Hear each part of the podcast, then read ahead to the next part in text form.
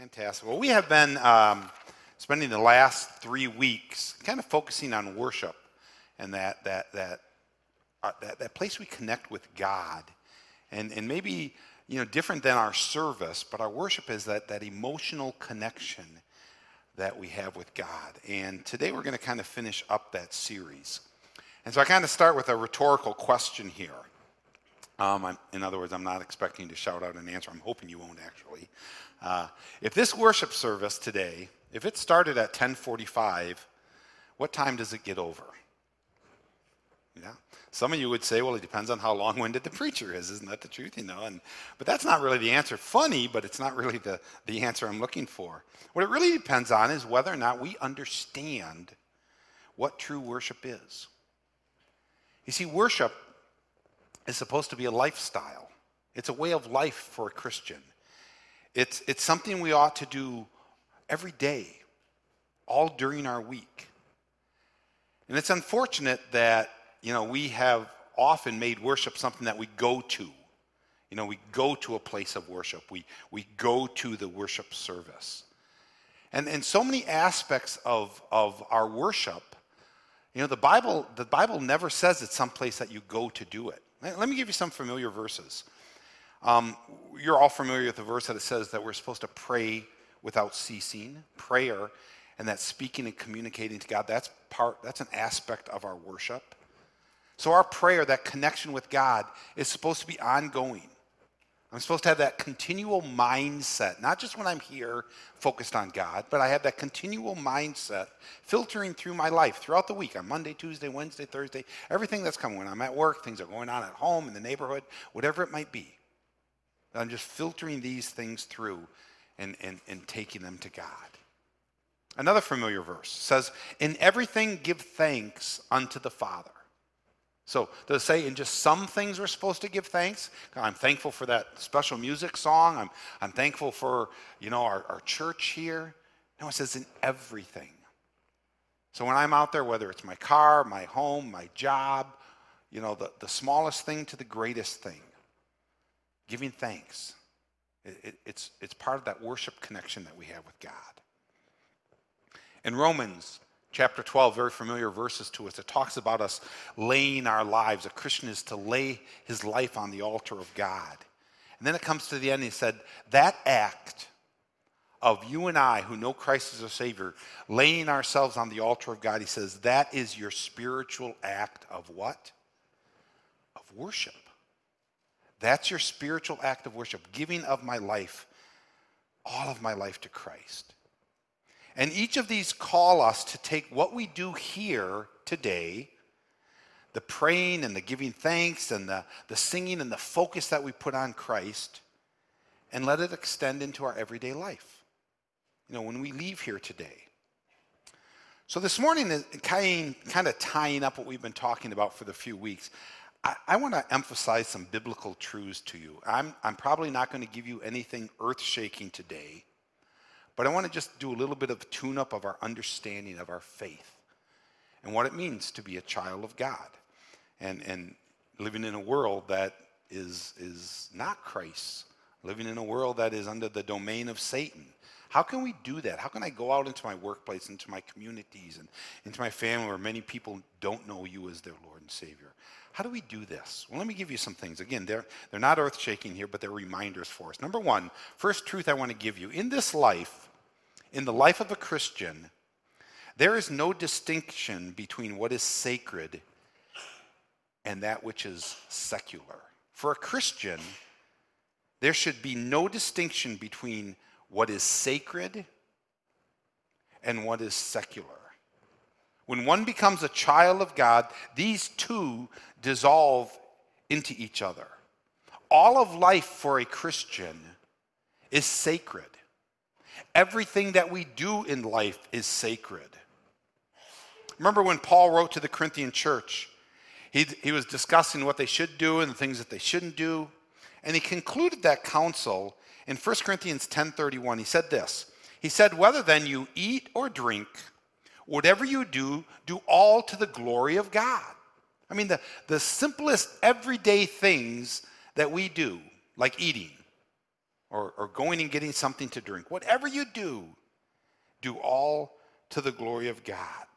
You know, no matter what it is in your life, you know, large or small. We, we tend to do the big things to God, but he says even the small things to God. You'll find the same message given to the Christians at Colossae in Colossians chapter 3, verse 16. It says, Let the word of Christ richly dwell within you with all wisdom and admonishing one another with psalms and hymns and spiritual songs, singing with thankfulness in your, in your hearts to God. I mean, there's worship that it's talking about there. And then it goes on and it says in verse 17, Whatever you do in word or deed, do all in the name of the Lord Jesus, giving thanks through him to God the Father. Everything in our life. You know, we, we, we tend to, in our minds, separate what is happening here as sacred, but what happens out there is secular. God's saying there's no distinction for you. Everything in our life is sacred, everything is Christ. A few years ago, um, I was talking to a lady who I'd never met before. And uh, when she found out that I was a pastor, uh, she volunteered her assessment of life and religion to me. Uh, and she said these were something like this. She said, I believe that church and religion are fine in their place, but you've got to have another life aside from religion. Okay, so what it was saying that you know it's fine to be religious; those things are all have their place, but then you got to have this side of you. You know, you kind of break free, let loose. You know, live a little bit on the wild side. I've said it before that you know, kind of like the the frosted, uh, what is it? Frosted mini wheats. You know, sugary on the one side, the fun-loving, you know, wild side, and then they got the good side, the healthy side for you. And she's kind of saying that you know everybody has to have that. And you know, a lot of Christians approach their, their walk with Christ like that. That it's something we put on and we take off. And we put it back on and we, and we take it off. And we come, become like a chameleon, depending on the circumstances, tell us whether or not we, we put on our sacred, you know, look and our, our attitude, or do we have the secular look? Or, you know, just to be able to fit in. You see, Christ in worship and fellowship with God, it isn't just for right here. It's not for what we are doing here this morning. I mean, is it only here that I believe that God gives me every single breath that I breathe? Is that only for here? Doesn't He give me every breath that I breathe when I'm at work? When I'm out on the golf course? When I'm, you know, mowing my lawn? Isn't God still there? Isn't He the sustainer of my life? When I'm having a hard time at work, when I'm frustrated, you know, I have sickness, I have loss come into my life. Is not God there? You know, not just here. You know, when I'm a, you know, tempted with with a sin, you know, maybe this upcoming Friday, is not God there and His Word trying to direct me and guide me and, and pull me away from that? You see, what we have here and now, we've made the mistake to think that this is somehow the goal to have a really good one hour worship experience. You know, to get together, man, I feel so good, and then we go out in the world and, and we live a different way. This is not the goal. This here and everything that we do here, you know, it, it, it's where the body meets. It's where you're supposed to be strengthened in your faith. You're supposed to be encouraged in Christ. You're supposed to be learning more about your God so that you are ready then, I am ready then to go out into a world, that I go out into a culture that is not ours, and to be a testimony, to be an ambassador for Jesus Christ so they can see all those things in my life. You see, our point is not to build a church. We're not here building a church. That, that deals with this here and all of our ministries and all of our programs. That's not our point, is to build a, a church. Our point is to build the kingdom of God. And that deals with lives. That deals with individuals. That's what we're supposed to be all about. And that encompasses every single area, everything that we do. So in the Christian, in the life of a Christian, there's no distinction between what is sacred and what is secular. And my friend, as long as you compartmentalize these two, and that somehow we think that they are different in our life, or that we at least we're going to live them different, as long as we do that, we will never understand what real Christianity is. And I guarantee you, you are going to be frustrated in your faith. As long as you look at this one hour that you spend on Sunday morning worshiping as somehow being different than all the activities that you have the rest of your week, you're going to miss what true Christianity is all about. Now, I want to take that thought a little bit further for us. Not only is there no difference between that which is sacred and that which is secular for a Christian, also for a believer, there is no distinction between our sacrifice, what we do in here, the work that we do in here, and the work that we do out there. Okay? They're not different that, you know, this isn't you know, when I'm teaching Sunday school or someone's on the worship team or working in the sound room or, or working on the facility, this work here isn't somehow different than the work that I'm called to out in the world to do. That somehow I do that work different than I do this work in here. It's kind of interesting if, if you look at the Old Testament and you look at the Old Testament sacrificial system. Um, the understanding from all of history is that blood must be shed for the forgiveness of sin. And so every single time a Jew came to the temple to worship, they brought something to sacrifice. No one ever came to the temple empty handed. Now, once Christ came and offered himself as that one time final sacrifice for our sin, there's no need for any further sacrifices. But again, remember, the Jews, they are accustomed to bringing something with them when they worship. So, so now what do they do? I mean, God has ingrained this. God has taught them. We come to God to we bring something. So what does he do? What do we do now? Well, the answer is in Romans chapter 12, verse 1. I referred to a little earlier. It says, Therefore, I urge you, brethren, by the mercies of God, to present your bodies a living and a holy sacrifice, acceptable to God, which is your spiritual service of worship. What do we bring? What are you supposed to bring? When you come today, what are you supposed to bring to give to God? The answer is you're supposed to bring yourself. When you go out into the world, when you are ambassadors for Christ, what are you supposed to bring?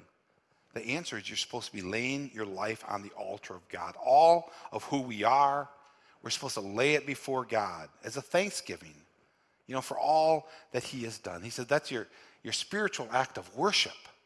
You know, that's the only response that there is to all that Jesus Christ has done, that all of my life, Lord, I give it back to you.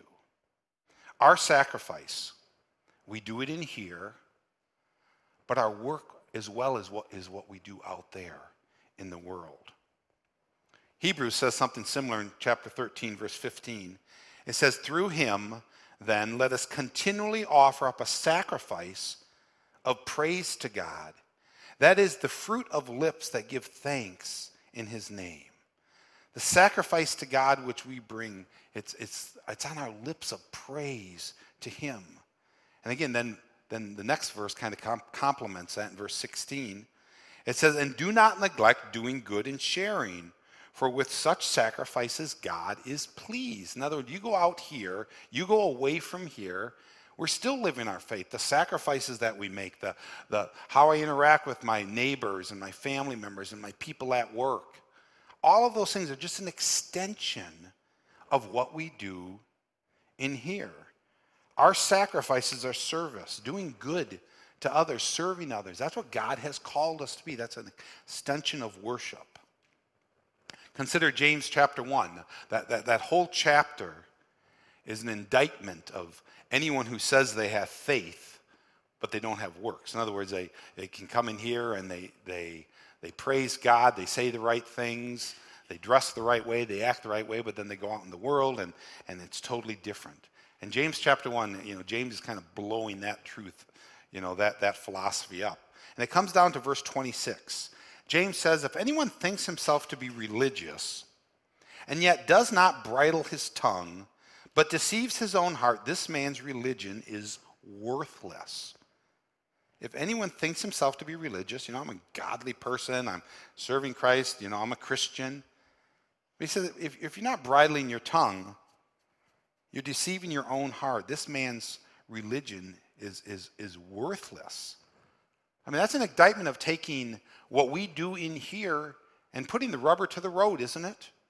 Of how we live and interact out there with our fellow man, with other believers in Christ. Very practically, how we talk about them, what we say. You see, what I do out there is a sacrifice that I'm supposed to bring back in here. Verse 27 goes on and says, Pure and undefiled religion in the sight of God and the Father is this to visit orphans and widows in their distress, and keep oneself unstained by the world. Folks, that's something we do out there. That's not something that we necessarily are doing in here, but God is calling us to take our worship, our relationship with Him, into very practical ways into our everyday life. And you can make all the claims for God that you want right now. You can say anything you want about God right now. But if we go out there and those claims are not given hands and feet, then he says it's worthless. It's not of any value. You see, the sacrifice we bring today is the culmination of what we should have been doing yesterday and on Friday and Thursday and Wednesday, Tuesday, Monday. And we all come together then, and this is kind of the culmination of a life lived in, in worship and a life lived in everyday walk with Jesus Christ. The Apostle John put it like this in, in John, 1 John chapter 3, verse 17. He said, But whoever has the world's goods and sees his brother in need and closes his heart against him, how does the love of God abide in him? So if, if, if out there, if we can be, you know, loving and caring for our brethren and meeting needs in here, but if we don't go out there and do that same exact thing, how, how can you really say you love God? I mean, this is taking what we are doing in here and begin doing it out in the world around us. You see, as Christians, we cannot separate the sacred from the secular. Life is an act of worship of the Father. I, I, I love the hymn. Um, it's called At the Cross. And I love the last verse of that. It says this it says, But drops of grief can never repay the debt of love I owe. But here, Lord, I give myself away. Tis all that I can do. And that's all God wants us to do, is to give ourselves to Him. To give ourselves to Him. Not to give a moment, not to give a section of time to Him, but to give all of our lives to Him. And to what point do we see our indebtedness to God? At what point do we see our love for Jesus Christ? To that degree that you see that relationship, you know, as a reality will overflow then into every single area of your life. It's easy for us to look at our lives and think, by our own bootstraps, by own you know, cleverness and everything, I've carved out this life that I have for me. You know, what we think we have provided and established or accumulated for ourselves, you know, God could take it away just as easily as He has given it to us, as He has blessed us with it. You know, worshiping as a way of life says, looks at all these things in our life and says, God, thank you. Thank you. This is from your hand. You know, Romans 12, 1 again, I urge you, brethren, mercies of God presenting your bodies a living and holy sacrifice acceptable to God, which is your spiritual service of worship. And just everything that's happening in your life, to see it pointing to Christ, to an overflow of my relationship with Him. So let's kind of bring this to an end. Uh, where do we go from here? Well, let me, t- let me ask you this, or, or tell you this. The only legitimate question for you to ask when you leave here is not how good did the song service go or how much you like the, the, the special music. I'm not even asking the question, how'd the pastor do? Did I like the message that he delivered? But the question we should all be asking ourselves is how good did I do? Did you do? Ask yourself that in rendering my worship to God. Do I understand what I'm going to be taking here in this kind of, you know, the encouraging and, and strengthening that we do here? Am I ready to go out now into the world and to be Jesus Christ to the world around me? To be that testimony to Him? You know, to give our worship hands and feet out in the world that, that Christ is sending us to? You know, Matthew chapter 5, verse 14 through 16, it says, You are the light of the world. A city on a hill cannot be hidden, nor does anyway, anyone light a lamp and put it under a basket, but on a lampstand. And it gives light to all who are in the house. Let your light shine then before men in such a way that they may see your good works and glorify your Father in heaven. Folks, the service, it started at 1045.